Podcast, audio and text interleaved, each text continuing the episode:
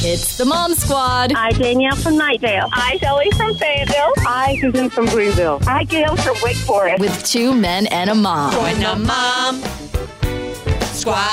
860-1015. Call in with your mom fails. The time that you were momming to the best of your ability and just got it wrong. It's all good. That's what the mom squad's for. We have Michelle with us right now in Raleigh. Good morning, Michelle. What was your mom fail?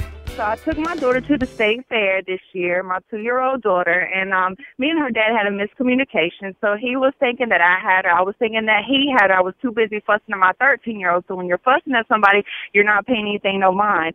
So he came back from the ATM. He said, Michelle, where's Serenity? And I said, what do you mean, where's Serenity? I thought you had her.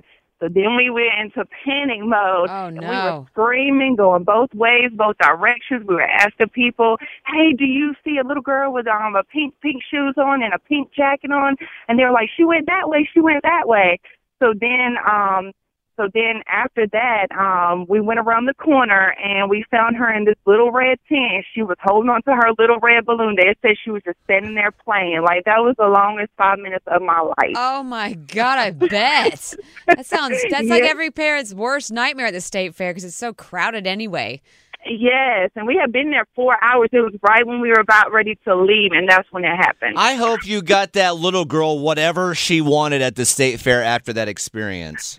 yes, horrible. And then my oldest, she went and told the police, and the police put an APV out for my daughter. But thank goodness she was like, "You're not getting out of this gate. We got her. All the police know about it now."